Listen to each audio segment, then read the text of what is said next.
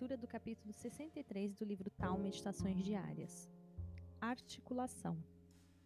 A chuva que goteja nas colmeiras faz soar a poesia da natureza.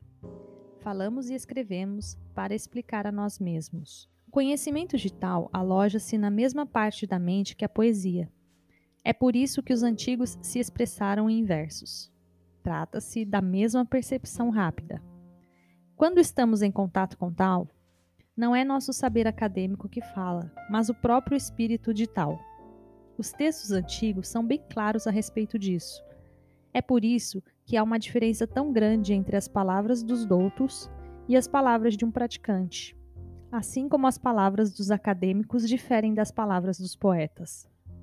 Nas etapas elementares de estudo, precisamos articular nossas experiências e deixar que tal flua através de nós os seguidores de Tal muitas vezes usam a escrita, a arte e mesmo a poesia como ferramentas de autodescoberta.